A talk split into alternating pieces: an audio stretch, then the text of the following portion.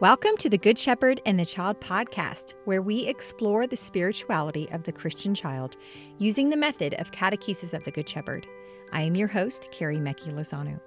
Thank you all for being here again. I'm really excited about this episode. Rebekah Rojcewicz is joining me again, and we are going to talk about Sofia Cavalletti, just a glimpse into who she was.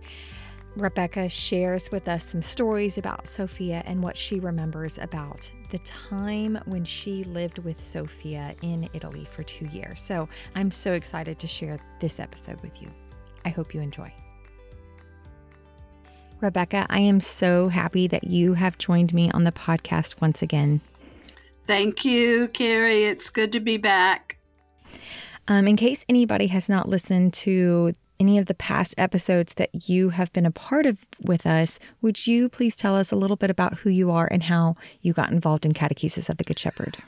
I was a Montessori primary teacher um, in search of a way to do Montessori, but to be able to speak of God, to be able to complete the work cycle with prayer, and did not know at that time, this was in um, the mid 70s, that there even existed a person named Sofia Cavalletti or anything called the Catechesis of the Good Shepherd. I didn't know what I was really praying for, but I knew that there must be a way. Um, and so I ended up kind of, it would seem accidentally, um, it, it was not an accident in any way, meeting Sofia in a, a Montessori conference in Houston, Texas in 1978 and went to her workshop and knew instantly that this was the answer to my prayer. Um,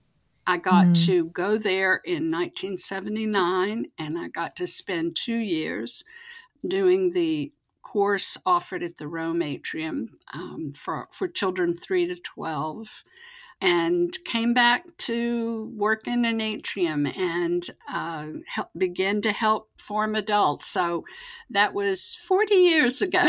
so I've been in the atrium for a very long time and have met many wonderful adults through the catechist formation courses across the country uh, work part time for the National Association, and I sit on the board of the International Concilio that seeks to be a sign of unity for the work going on all over the world. Mm-hmm. Mm-hmm.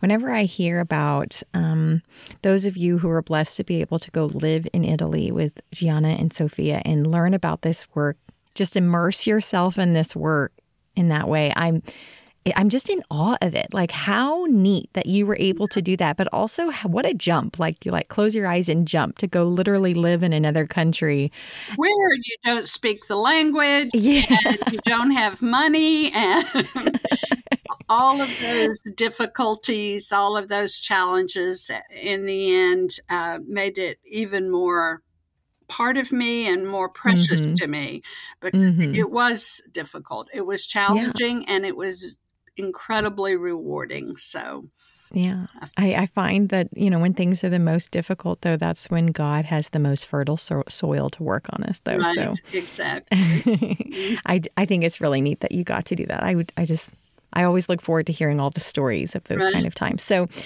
I'm really excited about this episode. A year ago, we had Carol Dittberner on the podcast to speak about the life of Maria Montessori. And so since then, I am just been wanting for this episode. So I'm excited to dive in with you about the life of Sofia Cavalletti. Who was she? What is her story? Like, what brought her to this work? So tell us, Rebekah, who was Sofia? Well, first of all, I'm not a biographer. Uh, not, I don't have the sort of, uh, I suppose, discipline that it would take to be an excellent biographer. On the other hand, um, a few years before Sofia died, someone had approached her about writing her biography, and she was not um, uh, excited about such an idea. uh, that was that was who she was. She was not ever um, ambitious about selling herself, about uh, achieving world renown. She was truly uh, a servant.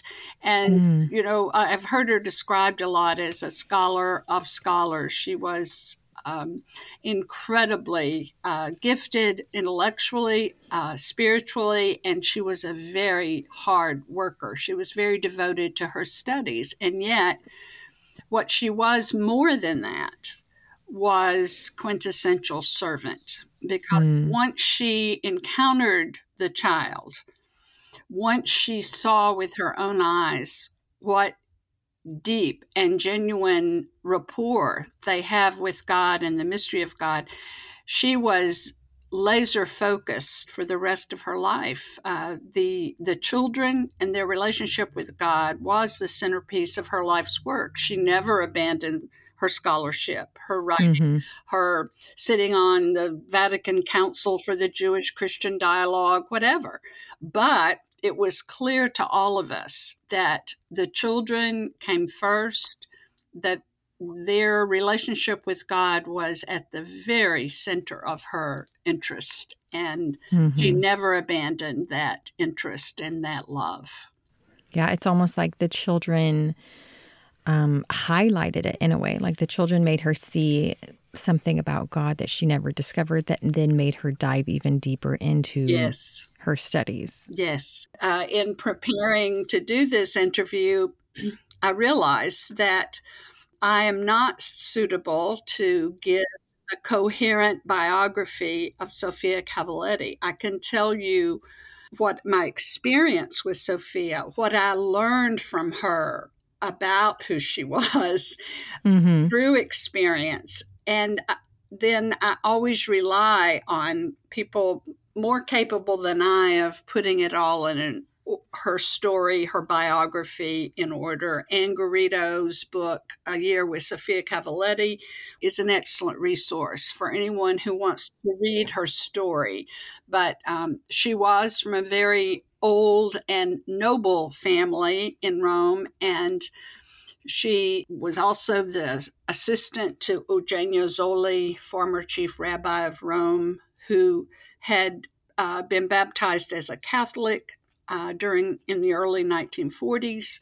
She became his assistant um, at the University of Sapienza, where she was a star pupil. She went on to get a doctorate in uh, languages and the Semitic studies. But she did not have children. She her at that point she had didn't even have any nieces or nephews. So when she was approached by Adele Costa Gnocchi, who was a Montessori collaborator and knew Sofia's family, knew that she had this tremendous uh, knowledge and love for the Bible as well as the liturgy, knew that she would have much to offer the child.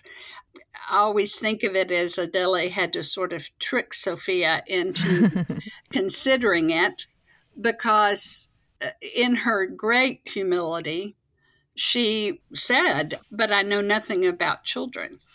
Mm-hmm. Um, she would not have presumed to try to wow children with her knowledge, but at any rate, it took only one encounter with a very small group of, of six to seven year olds who were preparing for First Communion. And they, they opened the Bible and just began to read, and she began to lead them in a very rabbinic style of questions, meditative questions, but it was their responses that were so deep and so genuine. It was the tears that came into one of the boys' eyes when the two hours were over and the moms were there to pick them up, that he did not want to quit. He didn't want to leave.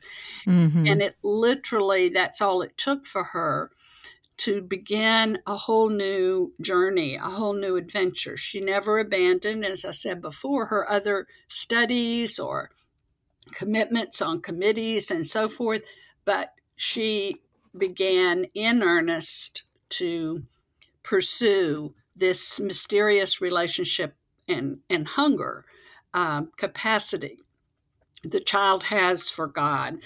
She knew too that she needed to collaborate with others. She was very aware of her lack of experience with children, her lack of knowledge. In addition to reading everything Maria Montessori ever wrote, she chose uh, a partner, Gianna Gobbi, who was a veteran Montessorian.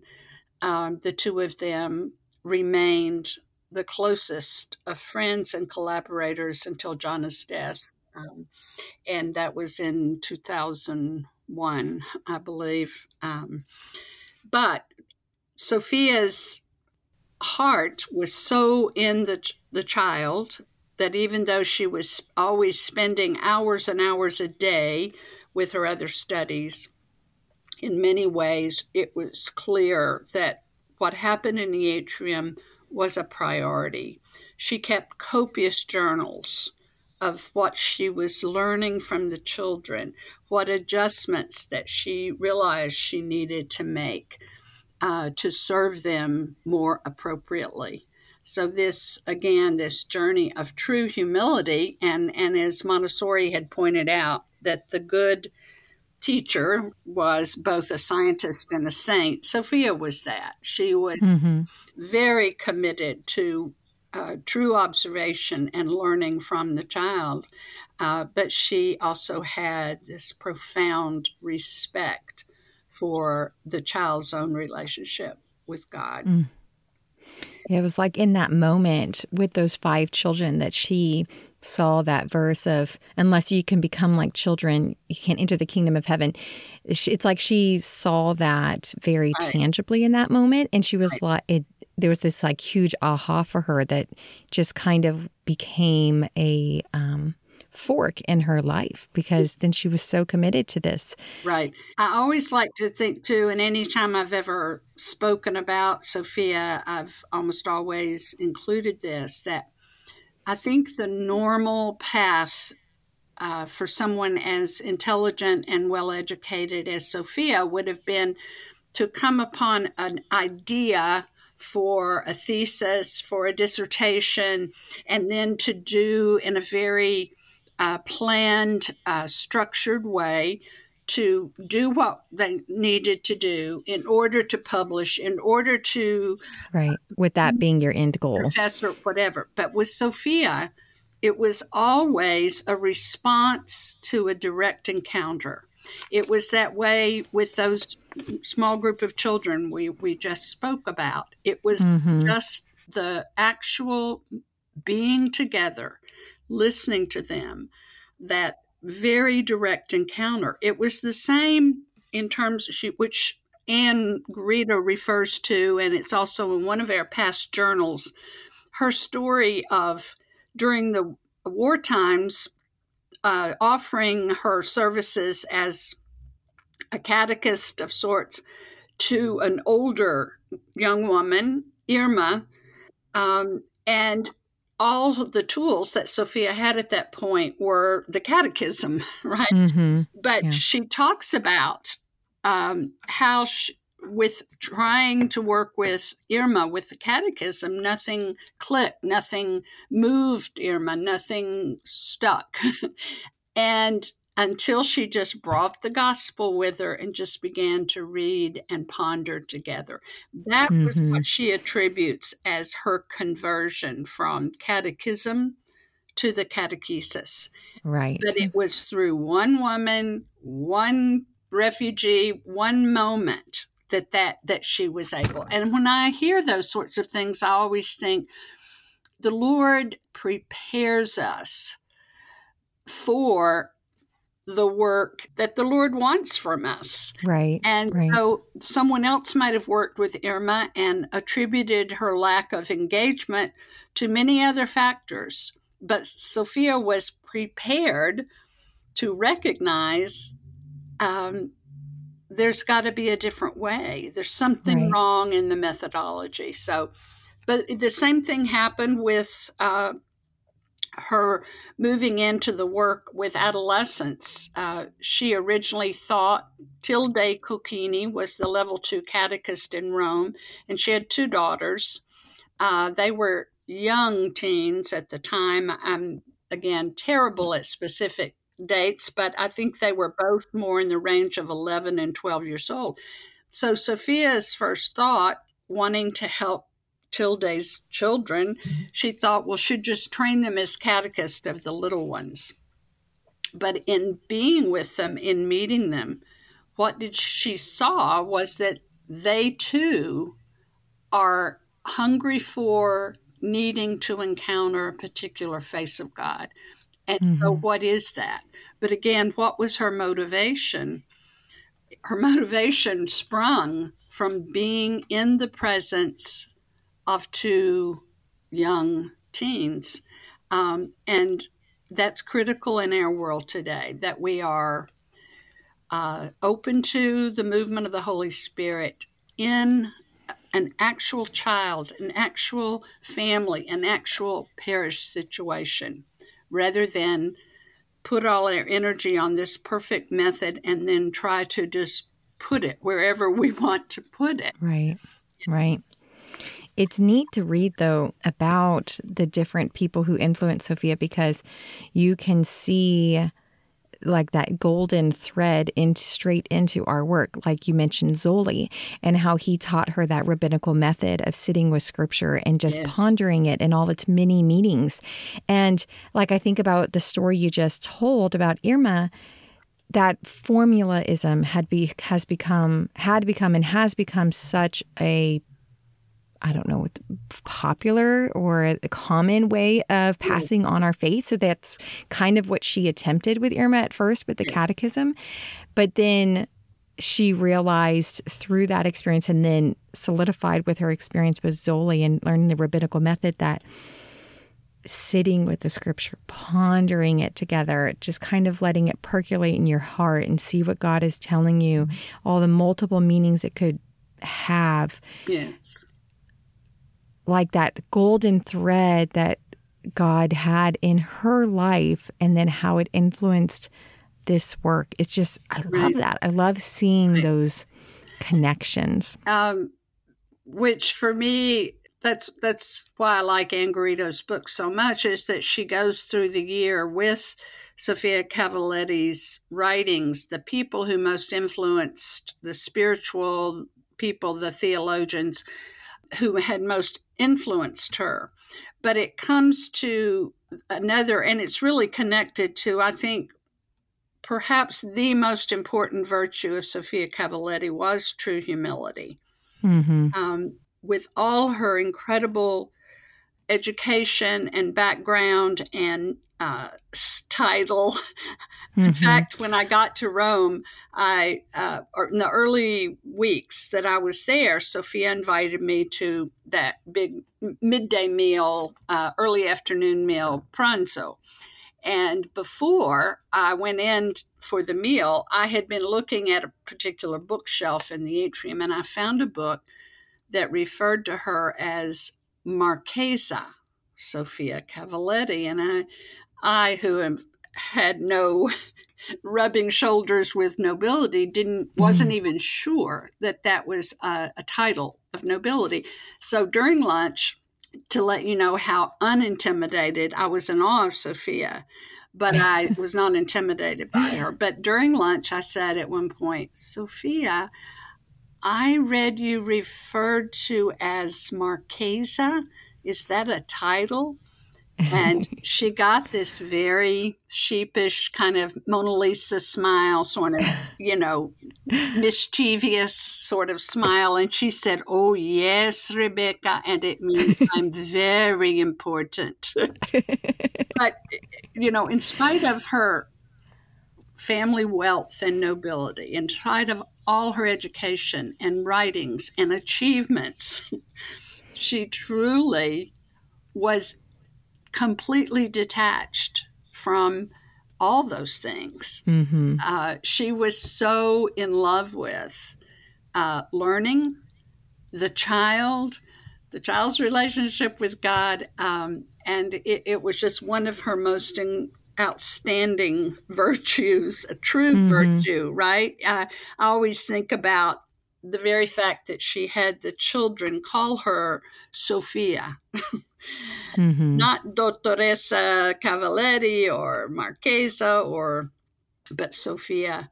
Um, I think most all catechists, one of my other favorite examples of that humility was she actually they actually had in Rome in the Rome atrium a closet of humility we called it uh, where they had spent so much time and energy making material a material but they had put it before the children and over time they saw that it did not engage the children in meaningful work and so they came to a point when they said, no, this is not a good material for the atrium. Even when they had mm-hmm. spent all that time. And I think, how many of us catechists who've made a material and spent a lot of time and effort would be willing to do that? But so they would just mm-hmm. archive it, put it in their closet where they were learning things. Sofia was no more an artisan than I am a high tech person, but she learned to work with she didn't have any power tools at least not that i remember she had a little coping saw uh, that sofia taught herself carpentry just so she could make materials for the children um, that that level of humility of uh, genuine love for the work that needed to be done and collaboration realizing the importance of true collaboration, that this is not a one woman show. It's, mm-hmm. in fact, one of the things that always upset Sofia most was when anyone ref- would refer to her in terms of responsibility for the catechesis without also at the same with the same breath naming Gianna. Mm. Uh, she truly did not want to be a superstar, which you know, is very rare in our culture. Mm-hmm.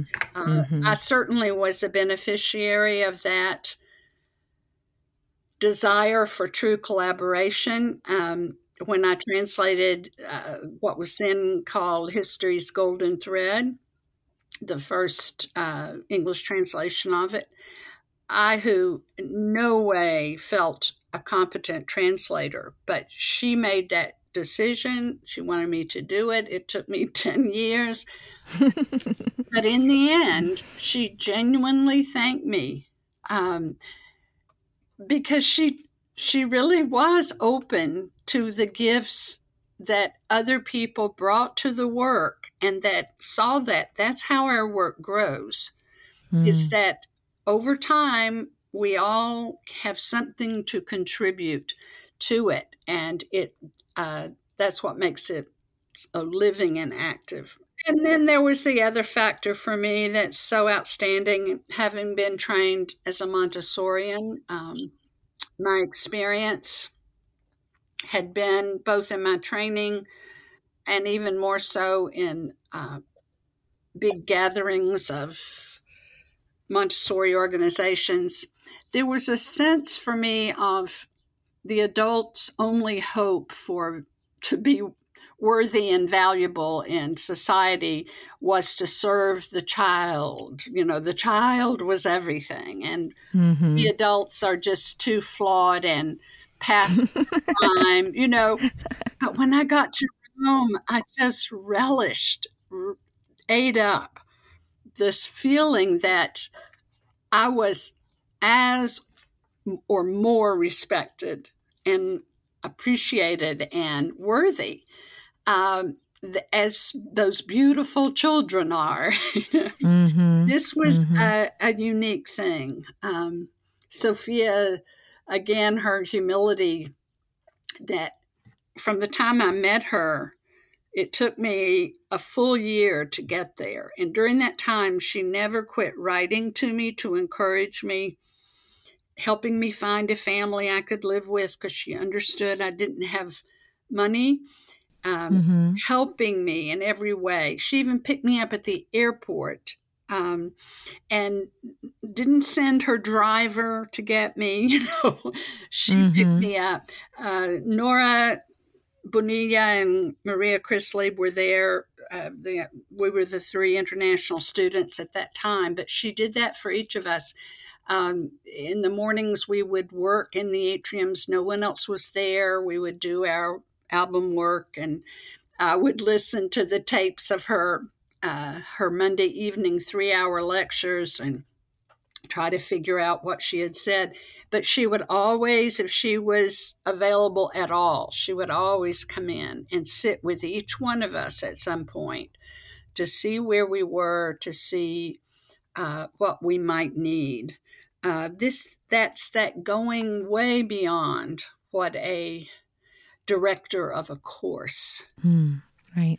Those Monday evening uh, talks that she would give, those three hour talks that you were just referring to, are those what ended up turning into ways to nurture the relationship with God and drinking from the sources? Is yes. that what you're referring? Yes. Oh, that's so, so neat. Patricia Coulter had gone, uh, she had finished her course in Rome that year before I went. So I think okay. she finished in 1978 and I arrived in 1979. But Patricia had taken those course notes and uh, turned them into a book. But yes, right. Sofia spoke for three hours and wow. it was a fairly large group. We were stuffed into the on the little atrium chairs we brought into the chapel area.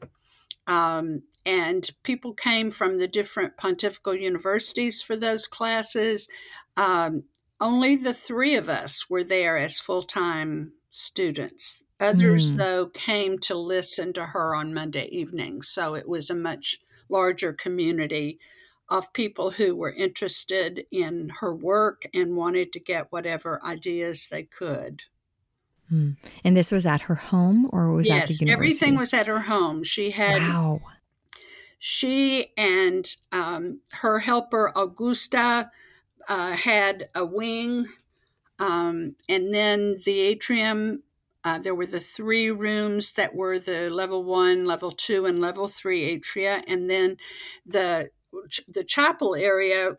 It, when you first enter it, you would think it's just a very large foyer, but there's were these beautiful um, built in screens over to the right as you came in the room. And when you folded them back, there was a beautiful altar there. Mm. So we did use the room for other things, but it was also where we had the regular uh, atrium masses.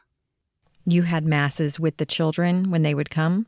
Approximately once a month, Father Giancarlo came, um, a Jesuit priest who loved the atrium, loved the children, and the children would prepare the readings, make the procession. We would have uh, a mass together, and then the little ones would go back to their atrium to continue with their work, and the level two and three children would stay for this period of mystagogy when rather than rush away from this beautiful um, moment we've had uh, receiving him, being in his presence, then it was very important to her that we never rush away from important events. So the children would sit around and they would, you know, she or one of the other catechists would lead the questions, but what's particularly struck you in the Mass today? And it might be something as basic as, when the priest washed his hands. Mm-hmm. And that would lead them in some way to want, why does he do that? Where do we know about that from the Bible? It would be, again, um, unstructured, but mm-hmm. it, it covered those basic elements of mystagogy. And the children, therefore, would not just uh, at the end of Mass, you know, go in peace and get up and rush off to something else. There was always right. that lingering, which was, I had never experienced that anywhere. Right, right. So, did she have the group of kids that came because she had all three levels at the same time? Yes, yes. And they came just once a week? Once a week. Uh, during my time there, it was a Wednesday from 4 to 6 p.m. It was all three levels. And no other time during the week. That was just once a week. Uh, it was very comforting to me because I am not someone who can do could do an atrium every day. Right. And that was one of the most important ways Sofia helped me personally was to say, you don't have to be a full time catechist. Some people are, right. but you do not have to be a full time catechist. What matters is that the time you are in the atrium is an overflow, mm-hmm. an offshoot of joy from your prayer life, your regular life. Mm. So I felt completely uh, blessed to say I don't yeah. have to be that high energy person that can do five or six different groups every week. Right, right. I, I, I have this image in my head right now as you're talking about Jesus going off to pray by himself and how healthy and okay that that is. Right. Exactly. and how beautiful that Sofia is like, I one day a week for two right. hours. Right. That is what that we was offer. her limit. That was what she could do, and she did it with her whole heart. But um, it, it was wonderful to find that freedom to be true to oneself, and then coming back and having young children. There's no way I could have done more than one atrium a week. Right. Right yeah, that totally makes sense. And she predominantly would be in the level three part. Because is it correct that all three atrium kind of flowed into each other? They weren't three separate rooms. They were three separate rooms. They were. Uh, there were only, um, you know, the French type doors between mm-hmm. each one, but they were their own room. But the um, children kind of flowed a little bit a between little bit. them. The only real floating I saw was level two children, there was only one large raised surface map of the land of Israel that Sofia had made. It was spectacular. Mm-hmm. It usually it it lived in the level one atrium, but level two children, even though they had the pin maps, would often go back into the level one atrium just to work with that raised surface map because Sofia had, even on that one that was in level one, Sofia had added the many other cities that were significant in Jesus's life. So the, mm. uh, they loved, the level two children loved to go in there. I'm trying to think, generally, the level threes kept to themselves. They were mm. the ones least likely to uh, visit another space unless there was a particular reason. Yeah. Yeah, that kind of seems to mimic that age child. Yeah. But that's also where she predominantly oh, was, yes. was. That was that age child level three. That was where Gianna was always uh, uh, more at home in, or I always associate Gianna more with the primary, the the three to six year olds. Uh, Sofia was definitely uh, almost always in the level three atrium. That was her home uh, with those that age children. And then Tilde was in level two. Tilde, yes. Francesca and Patrizia's mother was in the level two.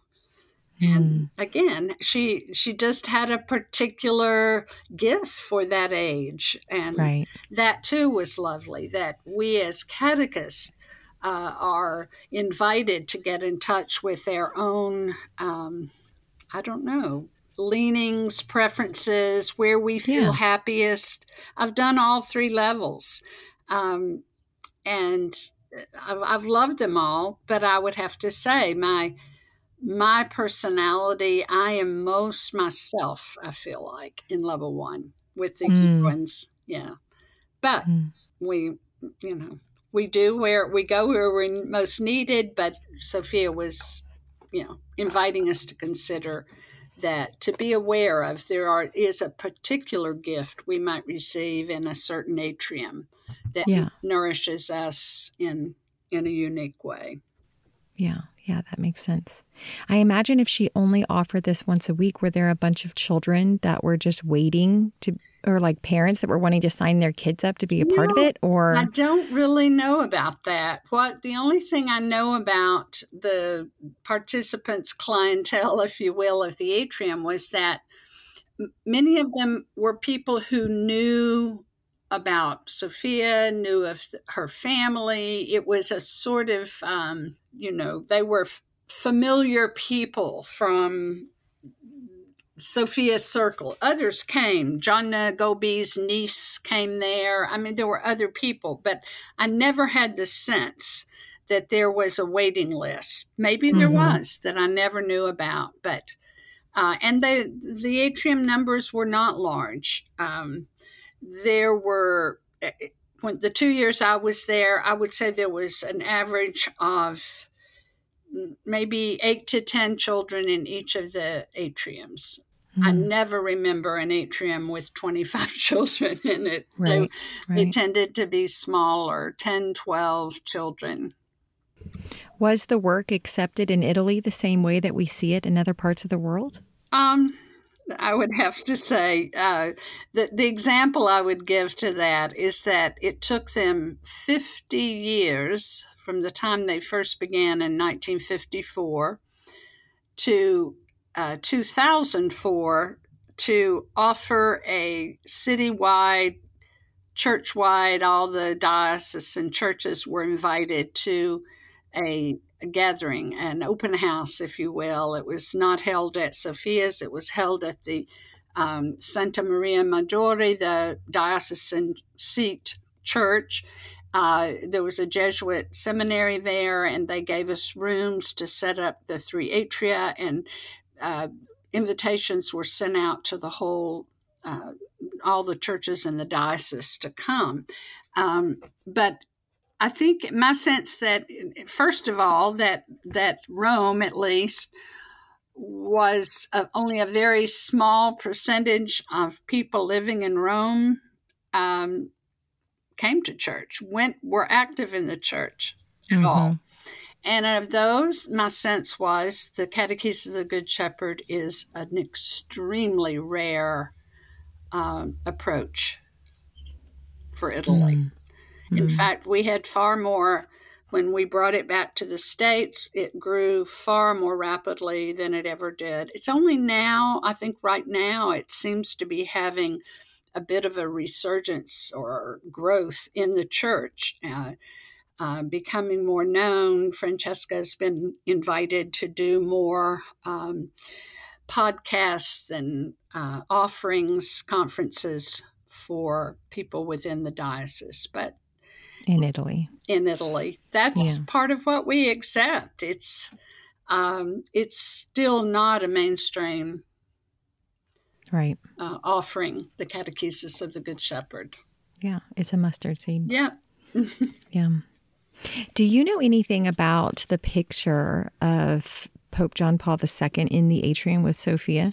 Well, I can tell you that it was not at the Via degli Orsini uh, you know, mother house where they had also had an atrium and Pope John Paul II visited, you know, during the um, visits of the bishop type thing. And that that particular setting was chosen for him to visit. So he happened to be in a to visit a parish it wasn't is my understanding it wasn't because he specifically wanted to see it uh, wanted to see a catechesis of the good shepherd atrium but um, you know it was announced that he was going to be coming and it was from all of sofia's and Tilde's stories he was genuinely amazed at what mm.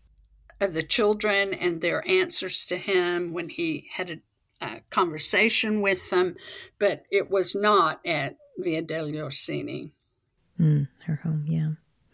So, one other thing before we finish, Rebekah, would you speak about like what did Sofia do when she wasn't reading or with the children? Well, she loved antiquity. She would take uh, all of, well, Nora, Maria, and I individually. She liked to take us one at a time, and she would take us to these obscure holy sites around Rome or mm. the outskirts of Rome. Uh, she loved history. She loved uh, Italian history, Rome, especially the history of the church. Um, you know, she was a very private person in a way that I knew her in the context of the atrium. Uh, she loved to have dinners for us, and uh, Augusta was an amazing cook. Mm.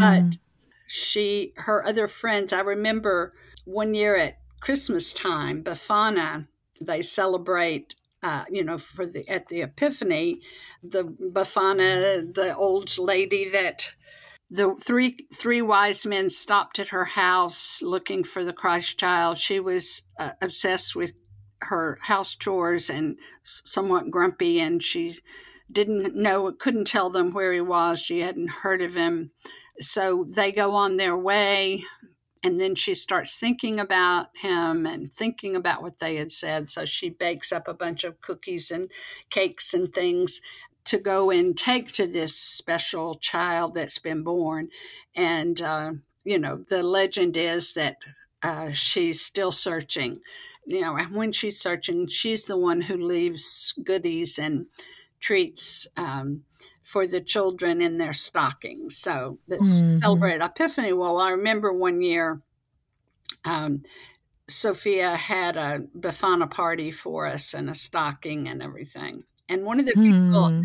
one of the people at that Befana celebration was Eleonora Moro, whose husband Aldo Moro, um, he had worked for the government. He was brutally kidnapped and brutally murdered um, by the Red Guard, and mm. Eleonora was a catechist and I remember one of the kindest, sweetest. I thought she she reminded me of sort of a good witch. She was there was something wonderfully um, childlike about her, uh, even though she had been through such awful things. And I realized then, in answer to your question about Sofia's life beyond the atrium, I realized too that she would have very close friends and that she had a private life.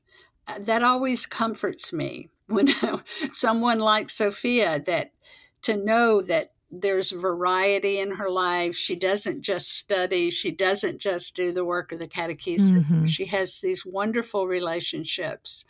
Uh, as you know, uh, Father, she had with Father Mongillo. Uh, he was truly a friend, and she always looked forward his coming to town when he retired to Bari uh, after he had heart issues. Um, and whenever he came in town, she was excited. He would come by and they would have, you know, their visit together. So she had a life beyond the atrium, beyond mm-hmm. her books, but it was quite, um, it was quite private. And, and I don't know, really. Mm. I don't mm. know. I know years ago, someone did an interview of her, and she said in that interview uh, at one point, The children have saved me. And the interviewer said, What do you mean the children have saved you? Saved you from what? And she had said, From being a mouse in the library. Mm-hmm. So she did have a life beyond the library, but mm. I I don't know but that's beautiful that that yeah the privacy of it is also like you said there's a safety and beauty to that that gives right. us all permission to have that as well right mm. so one last thing augusta uh, told us after sofia had died that in those last weeks uh, before she died she would ask augusta every day or most every day to wheel her in her wheelchair into the atrium and leave her there. Um, the children weren't there anymore. They had already moved the atrium to Francesca's home, but she just wanted to be in that space and remember um, those children. Mm. Um, that's the image I carry of her most is mm. she did something she was deeply called to do.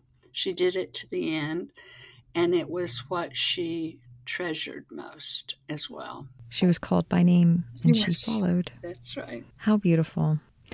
Rebekah, thank you so much. Thank you for sharing um, a little bit about your relationship with Sofia and giving us a glimpse into who she was. Such My a gift. Pleasure. Thank you, Carrie. Thank you all for listening to this week's episode of the Good Shepherd and the Child podcast. I have a few different links in our show notes for some of the books and journals that we spoke about. So, the biggest one is A Year with Sofia Cavalletti, which is by Ann Garrido.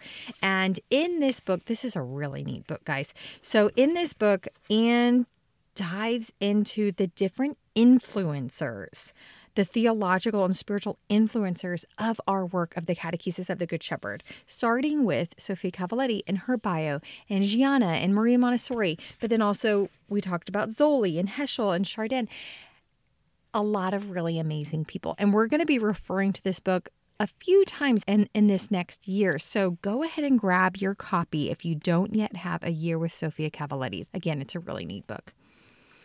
I also have a link for our commemorative journal of Sofia Cavalletti that we put out.